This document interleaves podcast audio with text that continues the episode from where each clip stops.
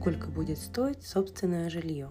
Онлайн-сервис по продаже недвижимости ЦИАН сообщил, что программа льготной ипотеки на новостройки исчерпала себя в 38% российских городов с населением более 500 тысяч человек.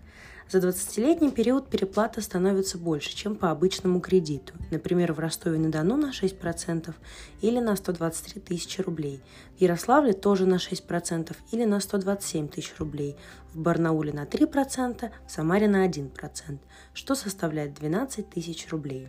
Также господдержка исчерпала себя в Москве, Перми, Казани, Санкт-Петербурге и Краснодаре. Только 1% от всей переплаты за 20 лет помогает сэкономить льготная ипотека в Санкт-Петербурге. В среднем заемщики на сегодняшний день выплачивают 26 600 рублей ежемесячно по льготной ипотеке. Этот показатель на 10% больше, чем месячная оплата для заемщиков прошлого года по оценкам ЦИАН. Все едут на юга. В Сочи квартиры подорожали на 40% за год. Средняя стоимость новостройки достигла 10 миллионов рублей. В Ростове-на-Дону цены увеличились на 30%.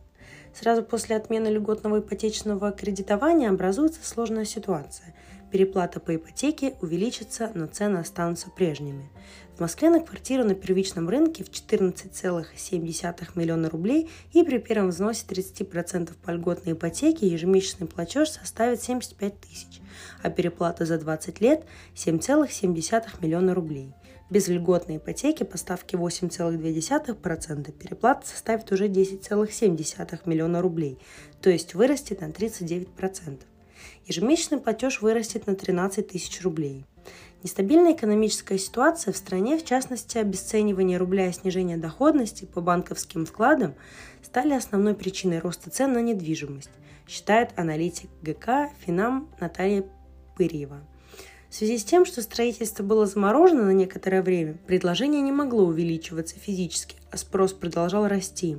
Сергей Дроздов, эксперт ИК «Универ Капитал», добавляет, что рост цен также связан с увеличением затрат на стройматериалы и на оплату труда рабочим.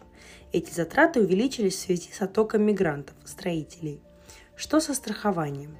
Снижение спроса также снизит сборы по программам страхования жизни и здоровья заемщиков.